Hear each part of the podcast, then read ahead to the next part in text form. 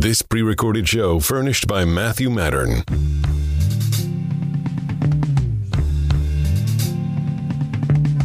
Hi, this is Matt Matern. I'm here with uh, Dr. Mark Goulston on the Unite and Heal America program on KABC 790. I'm excited to have uh, Dr. Goulston on the show. Great to have you here with us. Uh, Dr. Goulston's background is varied and wide. Uh, he's done everything from hostage taking negotiations to uh, working with organizations to ther- therapy to writing books to the OJ trial to suicide prevention uh, to homelessness. So we've got a lot to talk about this hour, and uh, welcome to the show. Thank you, Matt. Really looking forward to this. Okay. Uh, tell us uh, how did you get started uh, on your journey in the in this field of uh, psychiatry and well um, i don't want to belabor the point uh, but you know one of my greatest personal accomplishments is i dropped out of medical school twice and finished and i think i dropped out because i had untreated depression.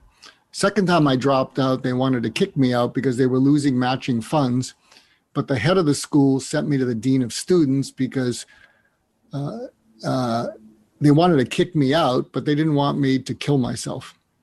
So the dean of students, who cares about students more than he cares about funds, I was at a low point because in my mind, you're only worth what you do, and I'd kind of reached a low point. And when I met with him, he said, you know, the main dean uh, wants you out, and and I was a little bit confused. And uh, I said, what does that mean? He said, you've been kicked out. And something happened, Matt. I kind of cratered in front of him. And then he said something that um, changed everything. So I'm I'm I'm at a broken point and I'm there with him. And he said, you know, Mark, you didn't screw up. You're passing, but you are screwed up. But if you got unscrewed up, I think this school would be glad they gave you a second chance. And then he said something that just changed my life and sent me down the path that uh, I'll, I'll tell you about very quickly he said, even if you don't get unscrewed up, even if you don't become a doctor, even if you don't do anything the rest of your life, you have a streak of goodness in you that we should grade in medical school, but we don't. And you have no idea how much the world needs that goodness. And you won't know it till you're 35, but you have to make it till you're 35. And you deserve to be on this planet, and you're going to let me help you. If he had said, if I can help you, give me a call. I would have gone back to my apartment and I'd probably not be here today. But the fact that he saw a future for me based on just something about who I am as opposed to what I was capable of doing, which didn't seem like much, and he went to bat for me against the whole medical school, it just flipped a switch. So I took that second year off, uh, came back, trained in psychiatry, and then I started becoming a boots on the ground suicide prevention expert and for 25 years, I just paid it forward. I just saw the goodness in people that they couldn't see. They weren't a burden to me. I wasn't a burden to him. And I wouldn't let go of them. And that combination, seeing a future and not letting go of them. And in, uh, there's a book I have called Just Listen, which became the topic on listening in the world. It's in 27 languages. And it's all about how do you cause people to feel felt, which is different than feeling understood. When people feel felt, they feel less alone. And suicidal people feel really alone. And when they feel felt by another person, they collapse into it. And that's a powerful and inspiring story, uh, Mark. And I really appreciate you sharing that with the listeners because I think that. Uh, many of us go through tough times and uh, feel like, hey, we're in a bad place and uh, feel alone and isolated. And particularly during this pandemic, I think there's probably more of that than than normal. Uh, and it's important to hear these messages that, hey, there's goodness in you. Uh, you know, somebody's there for you and so each of us could probably use to reach out to people around us who are in similar situations now and say, we see that in each other. And, and uh, what, uh, how do you recommend that we do that? Well, I'm working with uh, some veterans groups, and it looks like firefighters and healthcare workers. So, my latest book is Why Cope When You Can Heal How Healthcare Heroes of COVID 19 Can Recover from PTSD. And it'll work without changing it a word with first uh, with uh, firefighters, police officers, anybody who's been really deeply traumatized by anything. And uh, I introduce, or we introduce in that book, surgical empathy, which is going to where people are at. And when, when you go where people are at and they're really, really hurting and they're feeling hopeless, and, and here, here's an interesting observation death is empathic to hopelessness. That's why when people feel hopeless and they just want the pain to go away, Death is like a siren's call to sailors pulling them on the rock, saying, I'll take your pain away. Because death understands their pain and will take it away. But if you can get where people are at and they feel felt by you, they'll attach to you away from the death. And one of the things that we've developed with the veteran community is something we call the hurt locker. So here's a tactic you can use at home every day in your family, um, maybe at the end of the day, uh, pick at the end of the day, and you ask each person, what was the most upsetting thing that happened to you today? And they'll tell you. And we have a little uh, acronym called HADA, H A D A. And you can say, when that happened, did you feel hurt, angry, disappointed, or afraid? Hurt, angry, disappointed, or afraid. And then when they tell you whatever it was, angry, uh, afraid. The next question is when that happened and you felt angry, how angry? So what you're doing is you're draining the pus, which which takes away the impulse, because when they say that, then you then say, when it happened, what did it make you want to do? And that's when they'll talk about an impulse, and it'll be a destructive impulse. And you don't jump down their throat, uh, uh, but they'll tell you what they felt like doing, and then you can say, um, "What did you do?" If they didn't act on that, well, maybe they acted on it. I got I got drunk and you know and I passed out. Uh, and but what you're doing is you're letting them express how they feel. They're giving a name to it, so they feel it safely with you. And then what you say to them is, when it happens again, what would be a better thing to do? And what you're really teaching them, a better thing to do is to talk it out just like you're just like you're doing with them. And they might even say, you know, I, I don't know, but I'm feeling a little better now. That's a great uh, practice. Uh, I'm here on uh, Unite and Heal America with Matt Matern, and my guest today is uh, Dr. Mark Goulston, KABC 790. Uh, back with uh, Dr. Goulston regarding that that question that you were asking them was the foundational question was uh, what was the the toughest part of the day? Was that it, or did I get that wrong? I, I, I would say what was either the toughest or the I would say the most upsetting. Okay. Because what you really want to do is have them reach into something that was upsetting, but demonstrate that there is a way to talk it through where they don't have to react to the upset and do something destructive. Right. So, uh, just uh, pivoting a little bit to some of the things that uh, you've you've worked on. I know you've worked on homelessness, uh, uh that issue, and that's something that I've uh, worked on a bit myself. And I'd like to get your take on uh, what you've done in the area and and and how you think we can work as a community to address this issue more effectively. Well, I uh, I've done talks at the Union Rescue Mission to homeless teens, uh, but I have a story uh, that I want to share with you. So even though that dean saw goodness in me, you know, there's also a dark side. Everybody has a dark side to their personality. And I don't like shame, but it always motivates me to be a better person. So I have this homeless story. I got to share it with you. Uh, I was on some, I think, television show, and and the interview went well, and I was so full of myself. I was just strutting, and I leave the studio, and I walk past a homeless person, didn't even see him. And frequently I'll give something to homeless people, but a lot of times I'll feel intruded on it, you know. And, and so I just walked back uh, past him and he yells out to me. He said, Hey, mister. And, you know, I'm still feeling high on life. And I look at him and he looks me right in the eye and he said, I wasn't always this way. I used to be a person. Wow. Yeah, you're right. Wow. And I, you know, I was still, you know, stuck, stuck on myself. And I walked about a half a mile and then I looked into an abandoned building, looked into the window and I saw a shot, I saw my own reflection. I looked at myself and I said, You know, you weren't always this way. You used to be a person.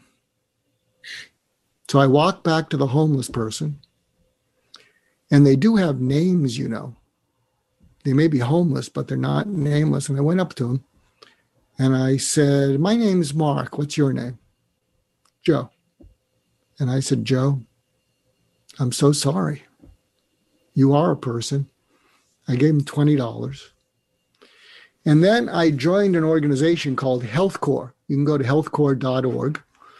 And it's like the Peace Corps. What it does is it works with, you know, disadvantaged kids to teach them mental resilience, healthy eating, healthy exercise, because I had to do something. And I thought if we can catch young kids early before they go down the wrong path, maybe we can prevent them from becoming Joes.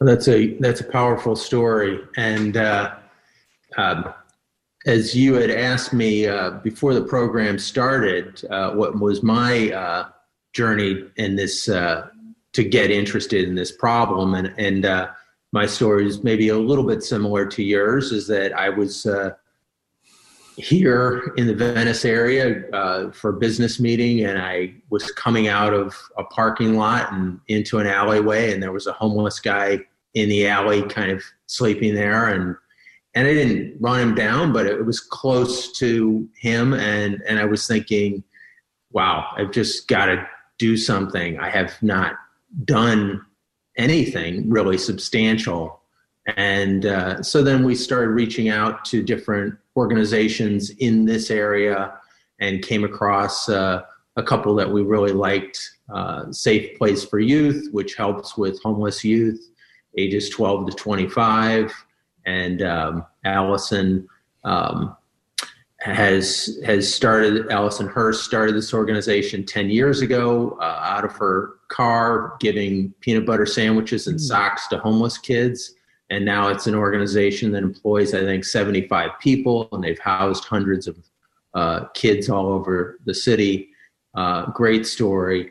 And uh, you know and we started helping out with some organizations uh, here around the city. And and now um, we're proposing some legislation which is to give a stipend to families or individuals or sober living facilities, group homes that take in homeless people and say $1,000 or approximately that amount to uh, defray the cost of bringing somebody in and hopefully giving that person a home and, and treating them as a person. And I think that could be very healing to for the community, uh, obviously helping people get housed and also probably giving to some of the people who take homeless people in. I think we're going to hear some lot of great stories coming out of that too. You know, when I when I uh, I coach a lot of people on how to get through to people, um, and uh, and in fact, the subtitle of my book, Just Listen, is "Discover the Secret to Getting Through to Absolutely Anybody." I actually spoke in Moscow a year and a half ago with a Nobel Prize winner named Daniel Kahneman. He wrote a book called Thinking Fast and Slow because five of my nine books are bestsellers in Russia. And I, am not there to help the politicians or whatever. I'm there to help people who are just like you and me. It's amazing how, you know, we have much more in common with the other people of the world than any of us have with our leaders. But that's a whole other story. And so, one of the things, because one of your, one of your challenges, and one of the challenges of great organizations, is how do you how do you get people to care? And one of the things I talked about in Russia is um, focus on what people are listening for. See, if you focus on what they're listening to, you rattle off a bunch of bullet points and it'll be very transactional and they'll nod politely and do nothing.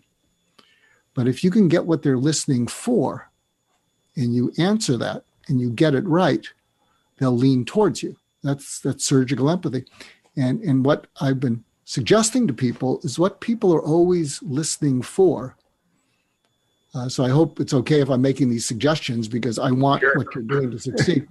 what people are listening for is why this, why now, why you? Why this, why now, why you? And because I'm also passionate about the homelessness, uh, I'd say, why this? Um, walk through the streets of any city. Um, do you see homeless people? Do you avoid looking them in the eye? Uh, do you get annoyed with them? When you go to church or temple, do, does that bother you that you get annoyed with homeless people? And why now? It's growing. It's growing. Uh, and if someone asked me, why you? I'd say, well, I, I owe it to the homeless people that I discovered a shame inside me that I didn't like, but it motivated me. And, um, and, and that's why me. Uh, but, but do you follow what I'm saying? Is, is I yeah. think they want to hear that because a lot of times they'll, we throw a PowerPoint at them, death by PowerPoint you know, and, and we show all these numbers and we show such and such, and they're going, uh huh, uh huh, uh huh. And, you know, they're just waiting for you to look away so they can check their text messages. I think that's uh, accurate many times. This is Matt Matern with Unite and Heal America. I'm here with Dr. Mark Goulston, KABC 790. We'll be back uh, in a minute after the break.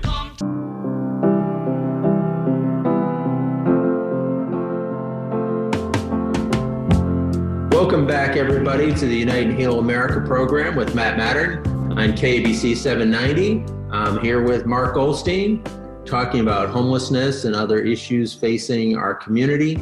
And there's a lot of um, sense of maybe apathy that we've tried a lot of different things and, and homelessness is still growing. So, uh, trying to get people's attention in that environment. What uh, suggestions would you have uh, along those lines? So, uh, I have this phrase be compelling to open people's minds and be convincing to get them to take action. The problem is people uh, with great causes and great companies, they, they right out of the gate, they're convincing.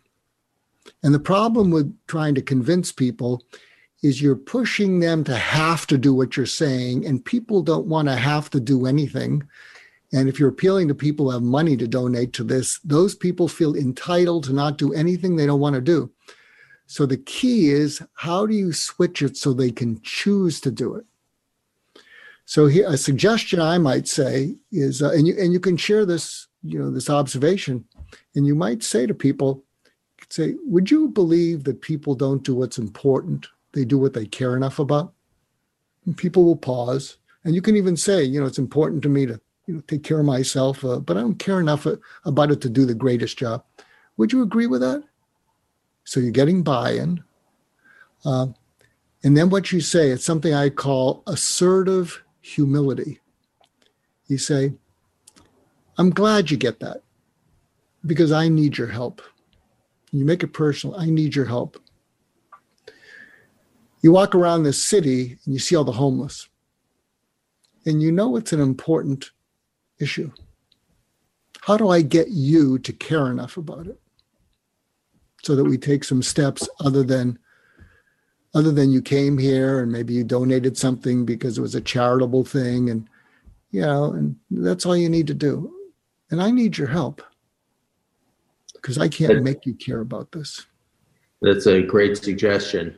Um, I'm a, a fan of uh, Daniel Kahneman's as well. Uh, so uh, it's uh, must have been a lot of fun to have a chat with him. Uh, what what did you guys uh, talk about there? Well, we we were both headliners, so uh, uh, you know he didn't come to mine, I didn't come to his, and but we did have dinner.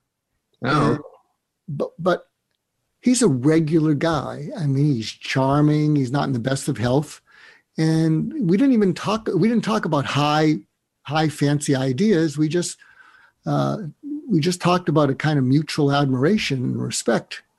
Um, uh, uh, I have a podcast called My Wake Up Call, which you're going to be a guest on. And my wake up call is I talk to people about their calling in life, their purpose, and what they think will matter to them at the end of their life. And then I ask people, uh, what were the wake up calls that led you there? And we have 165 episodes, and 120 of the people said it was the most vulnerable they've ever been in public. You know, I'm a shrink. You know, I pull this out of people.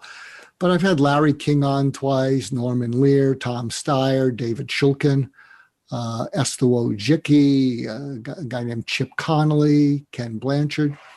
And um, and, and it's interesting. I had breakfast with Larry King for two years every day. And so he was my last mentor, and he just died recently. And I'm trying to learn from him about how to be a good interviewer because he was the best. he certainly was. Uh... Yeah. And I think here's the key. And I'll just tell you if you're listening and you want to be a better interviewer, is and and one of the things he said is he never prepared. Sometimes he didn't even know who the guest was that's coming on, and it could be it could be a former president. He said because if he prepared, then he felt you know constrained. He said I just have genuine curiosity and ask the questions that my audience would like answered, but would never dare ask. Like, why is your hair green? but he, but he could be talking to a dictator, and uh, you know, you know, you know, why'd you push into that other country? But he, with no criticism, he never cornered them, and uh, and I've had eight mentors. They've all passed away. He was the last one. And I'm going through this period of sadness, gratitude, and I'm internalizing them. So I've internalized all my mentors into my DNA, and it's starting to show up. And I can't hardly wait to channel my inner Larry King. that sounds great. Well, I'm here with uh, Dr. Mark Goulston on United Heal America and KABC 790. And uh, we'll be back in a minute. Imagine all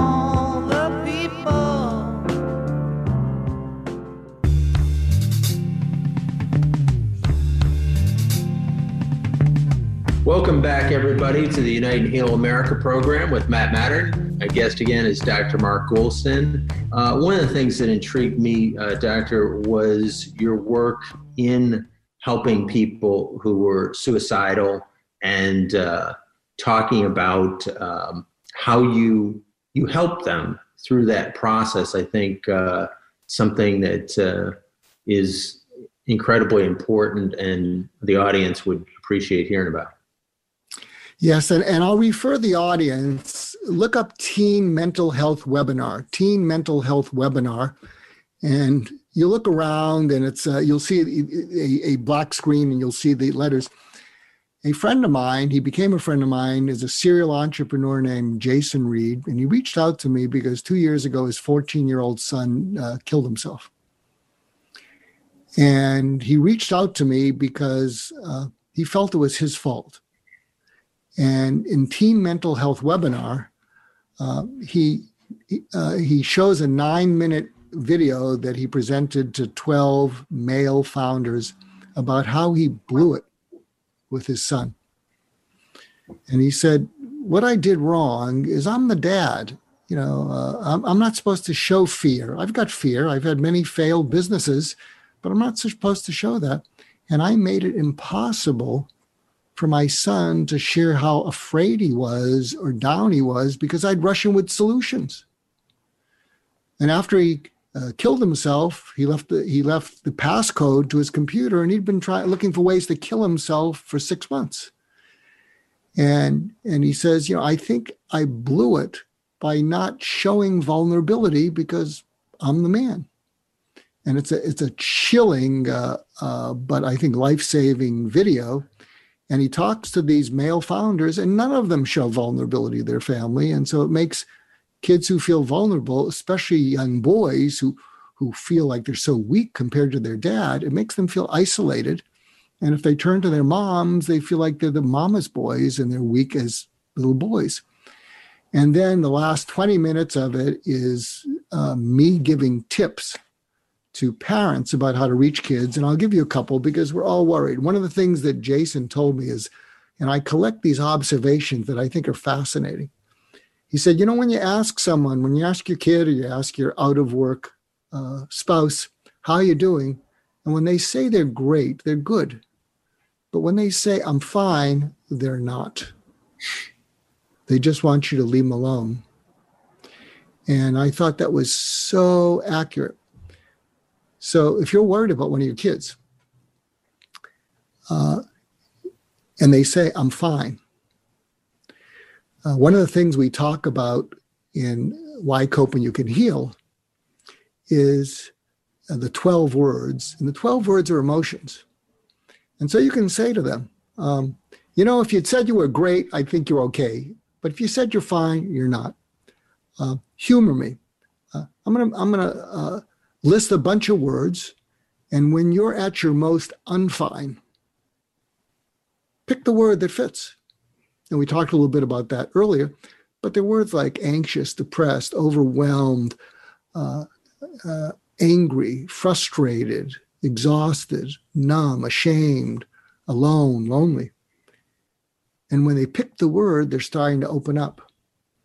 And if they say something like alone, you say, tell me, tell me when you most recently felt that. And they tell you it. And then, uh, and then what you say to them is, uh, uh, you know, what did it make you want to do? And they talk about the impulse. And here's the interesting thing when you get someone to talk about something specifically, and you can see it with your eyes, they refeel it, but they're not alone. So if your teen says, well, I was angry and alone, tell me about the last time you felt that way. 2.30 in the morning, because we heard you, you're stomping around in your room. And then if they start to say, yeah, I couldn't get back to sleep and I didn't know whether to put my fist through the wall or my head through the wall, and you keep them talking, well, then what happened? Well, I kept looking for some of your outdated sleep medicine, Dad. Uh, did you find any? Because we're out of it. No. Uh, and I couldn't find it. And I just kept walking around my room and I couldn't get back to sleep. And I thought I was going to go out of my skull. And then the sun rose.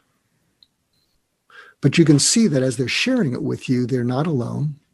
And then what you say to your kid is, uh, I have a request from you. Whenever you're feeling that, you do whatever you can to get your mom or my attention. I mean, you know, don't do something destructive. Don't throw a chair out the window.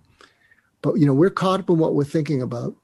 But when you're feeling that way, do whatever you can to get our attention. You could say, "Dad, Mom, I'm feeling it again."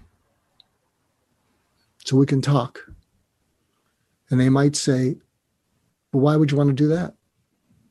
And that's when you come back from your solution oriented dad position and you look them in the eye and you start to cry and you say, Because I don't want you to be alone in hell and I love you.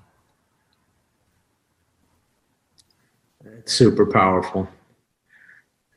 And and I think in our world, uh, it's we're told from the time we're you know born as as men to uh, as boys as males to be strong and to uh, be able to stand up and not cry and to hold it in and to not let people see us be vulnerable or not to be vulnerable and so even though many of us have have learned the the value of being vulnerable. There is a default i think for many of us that goes back to that being tough and, and showing how you can take it and uh, just letting kids know hey being vulnerable with them like you said crying and, and letting them see your vulnerability is super powerful.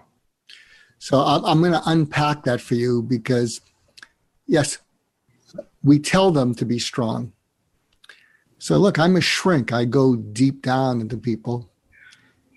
One of the main reasons we tell them to be strong and tough is because we don't know how to comfort them when they're hurt and afraid because nobody comforted us. Mm-hmm. And what happens is it starts to stir upset inside us. And so we run away from it into be tough and strong. And, uh, but see, that's what starts the wound that needs surgical empathy. Uh, and the more you can enable them, draw it out of them, the less likely they are to act on it and the less likely they are to get depressed later in life. Doctor, you've also worked with adult uh, populations uh, such as veterans and firefighters uh, who are going through difficult times. Uh, what type of work have you done with them? Well, see, here's the issue. And one of the things we talk about in Why Cope When You Can Heal is that when you're a firefighter, when you're a first responder, when you're a healthcare worker, when you're a veteran, we talk about some of the stuff that you're seeing. And healthcare workers who are used to maybe, you know, two or three deaths a month, you know, when you just saw six, including one of your supervisors, uh, and you've been up for two shifts and you walk to the back of the hospital and there are storage units with bodies because the morgue is full. What we talk about in the book is you you go through what we call the horror, terror, fragile trifecta, which means you're horrified. And then when you go away from the hospital and you go back to your apartment, you just start to feel terrified by what you've seen and you start to feel fragile and when you start to feel fragile, it f- makes you feel like you might panic. But because you're so duty bound and because you don't want to let down your, your fellow healthcare workers or fellow firefighters or fellow military, what happens is the danger triggers a big surge of adrenaline. So, not just excitement triggers adrenaline, danger does. That's why an NBA player can play a whole half of a game with a broken leg because of the adrenaline. But then when the game ends, when the danger goes away, the adrenaline goes away. And the adrenaline is what enables you to push away your thoughts and your feelings. Uh, but you know, as you're pushing them away, and on the surface, you feel superhuman, you know it's messing you up inside. I mean, why would veterans who are no longer in a war zone, why would they come home and get depressed and become the 22 who kill themselves every day? It's because all the horror and terror and fragile thoughts and feelings they had that they pushed away to survive and function are threatening to come up and out and eviscerate them. So, one of the analogies we use is every time you're going through that, uh, as a first responder, healthcare worker, veteran, firefighter, police officer, uh, every time you're going through that, it's like you have a pet cat that just starts screaming at you and you put that cat in the cellar because you got to function. Then you put another cat in the cellar. Then you put 10. Then you put 50. Then you put 100. And over a lifetime, uh, as a career firefighter, you put 500. And see, the fear is that once you're past the danger, and the adrenaline to survive goes away, that those cats are going to rip that door open and they're going to eviscerate you. And so surgical empathy is a way to let one cat out at a time. So, how do you do that, doctor? Well, one of the things that we have in uh, Why Cope When You Can Heal is something we call the distress relief exercise in, or journal. And you can do this by yourself with a journal. You could do it with a therapist. What we're hoping to do, and we're starting pilot programs with healthcare workers who are either burnt out or approaching it, and looks like we're adding firefighters and veterans creating groups, is you get them together and you share with them all the steps they all went through. You know, uh, horror, terror, f- fragile, uh, overriding panic, um, you know, push away thoughts, push down feelings, focus, function, you know, get through the war. The war passes. Uh, the the insulation from all that passes, and it feels like they're going to rip you apart. So all the symptoms of PTSD are ways to keep what you went through from coming back and ripping you apart. You numb, you drink, you socially isolate, you have these negative feelings about life because you can't lower your guard to enjoy it. You have something called an increased startle reflex. So there you are as a veteran or a police officer, and you're riding in your pickup truck and you're away from people and you're, you're just feeling relaxed, and then a car next to you backfires. And so just when you lower your guard and you're feeling pretty good, that backfire makes your head want to go through the roof. Uh, and then you have nightmares, you know, because we can't control our dreams. And the nightmares are, are visualizations of thoughts and feelings that we pushed away, but we can't push them away when we sleep. So, the, so one of the uh, ways you go through those is first of all to know that those steps happen. And if we do this in teams, we're going to say, what was the first horrific moment you saw? Like beyond anything you could imagine. Did, was there a moment when you got terrified by it? So we're going to have them speaking with each other as they get through it. We don't recommend it now because we're still in a war. What we when we do groups now to get through the war is we talk about best practices for pushing away the thoughts and feelings so you can function because when you're in the middle of a war, you can't allow yourself to think those things or feel them. But then when you get past it, we're going to help people share those things. And we have something called the distress relief exercise and journal. And, and literally, what it is, it's a journal, and I have one, and I have a picture of that dean of students inside the cover. And when something upsets me, and he died many years ago, I imagine him saying these things to me uh, Mark, you can get through this. And I and right now I'm getting a little emotional because I'm just remembering him. He may have saved my life. Mark, you can get through this. Next step, write down the date and time, because this is a journal you can hold on to. What just happened? Write that down. Mark, what'd you think when it happened? Oh, I think it's the end. I, you know, I think, you know, I, I, I'm screwed. My career's over. What'd you feel when it happened, Mark? really scared, really at a loss. Uh, what does it make you want to do? feel like running away. You know, I'm on the wagon. I feel like just getting smashed. Mark, take three slow breaths. And I'm just feeling him talking to me. He's dead. He's in he's in my mind, talking me from DEFCON one to DEFCON four. And after the three breaths, he looks at me and he says, what would be a better thing to do? And actually, what the better thing to do is to talk to someone like this, living or dead, and let them talk you through it. And then the end thing he would say is, Why is it better? Well, because I feel less like doing that impulsive thing that would be stupid and self destructive. And here's, here's a little bit of neuroscience, which is, uh, you know, I don't want to dwell on it, uh, but what's happened is when you remember someone like that talking you through it and you feel grateful, appreciative, and in my case, you miss them, uh, you get a surge of a chemical in your body called oxytocin. That is the bonding hormone. That's what new mothers feel so that they don't scream at their screaming infant who won't go to sleep. And oxytocin, the bonding hormone, counteracts something called cortisol. And cortisol goes up when you're stressed. And the higher it goes, it can trigger your brain to act in a very reactive, even primitive way. There's a term for that. It's called the amygdala hijack. So high stress equals high cortisol. High cortisol equals it triggers your amygdala to actually shut blood to your lower brain to survive it shunts blood away from your thinking brain.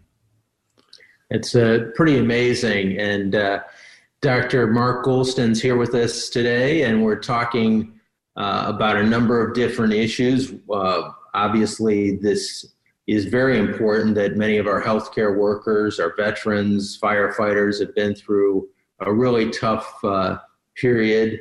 Uh, and uh, so we, we all owe it to them to reach out and, and to provide resources to have them help to help them get through this very tough time. Uh, you're on. You're listening to Unite and Heal America on KABC 790. We'll be back uh, in a minute after the break.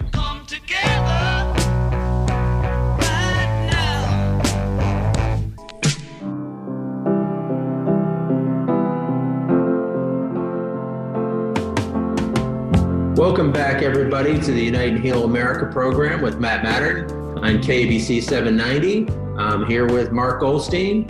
Pleasure talking with you, Doctor. Uh, you uh, you have a recent book out, uh, "Why Cope When You Can Heal." Can you tell us a little bit more about uh, your book? Well, uh, first of all, we, the reason we came up with the title is when I have talked to people who've been deeply traumatized, especially women, they start to cry and I say, Why are you crying? And they say, If only. And I say, Why, What do you mean, if only? They say, I cope. It's better than not coping. But I'm not the same. Something's not right. But it's better to cope than not cope. Well, what do you mean you're not the same? I don't really feel peace. I, I'm exhausted. I have fun, but I don't know that I feel joy. And really, what they're talking about is I can't completely lower my guard. And so when they hear the title, it's like, you mean there's a way to heal? And we've actually, you know, in the show, we've talked about some of the ways.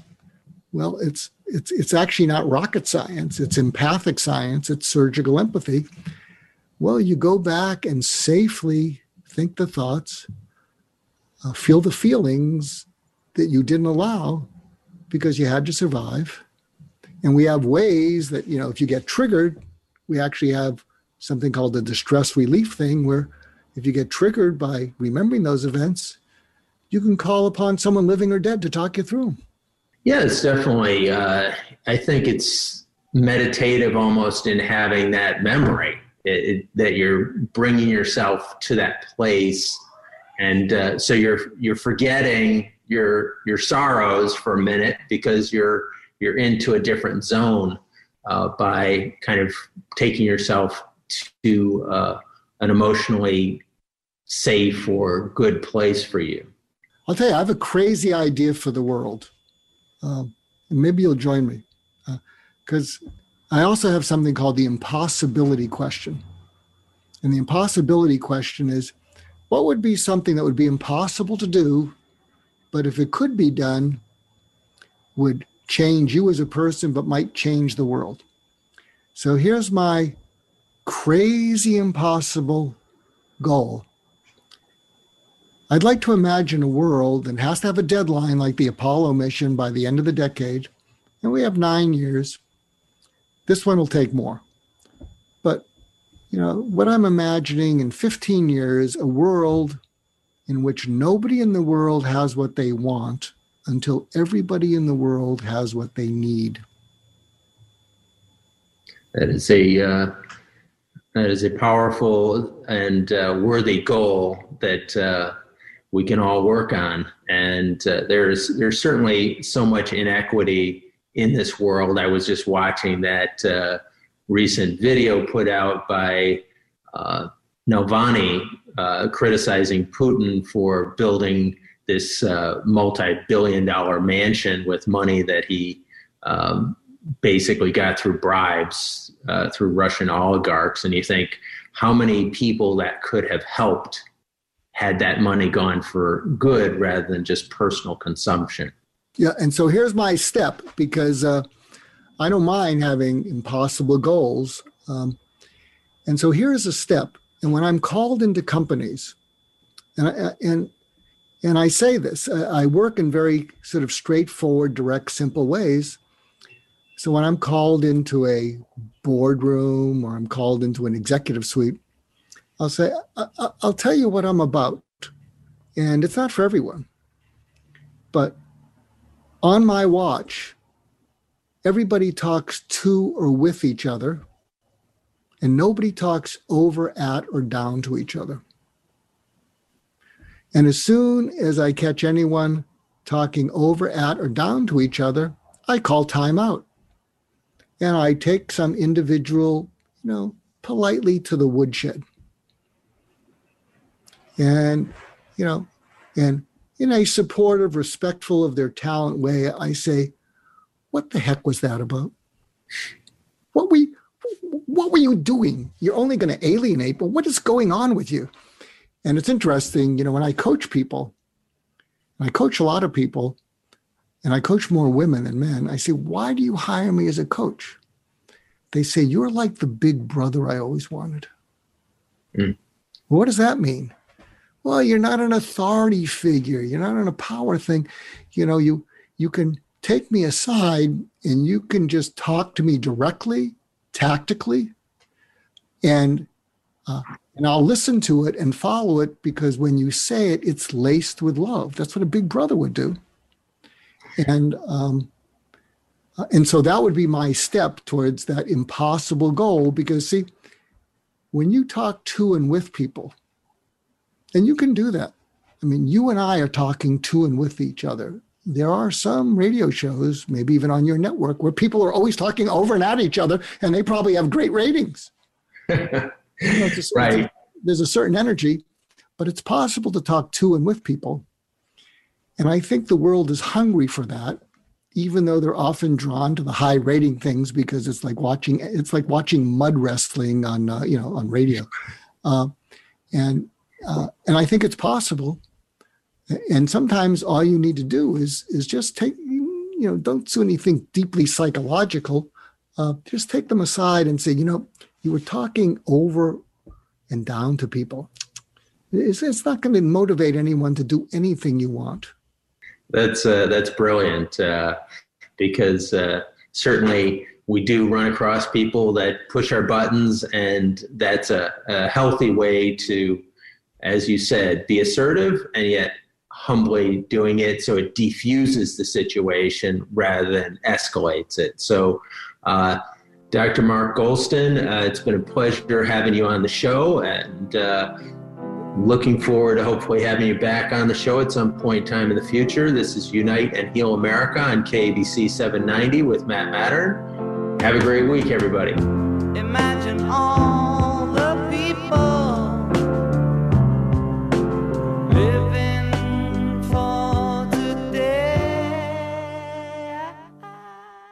This pre recorded show furnished by Matthew Matern.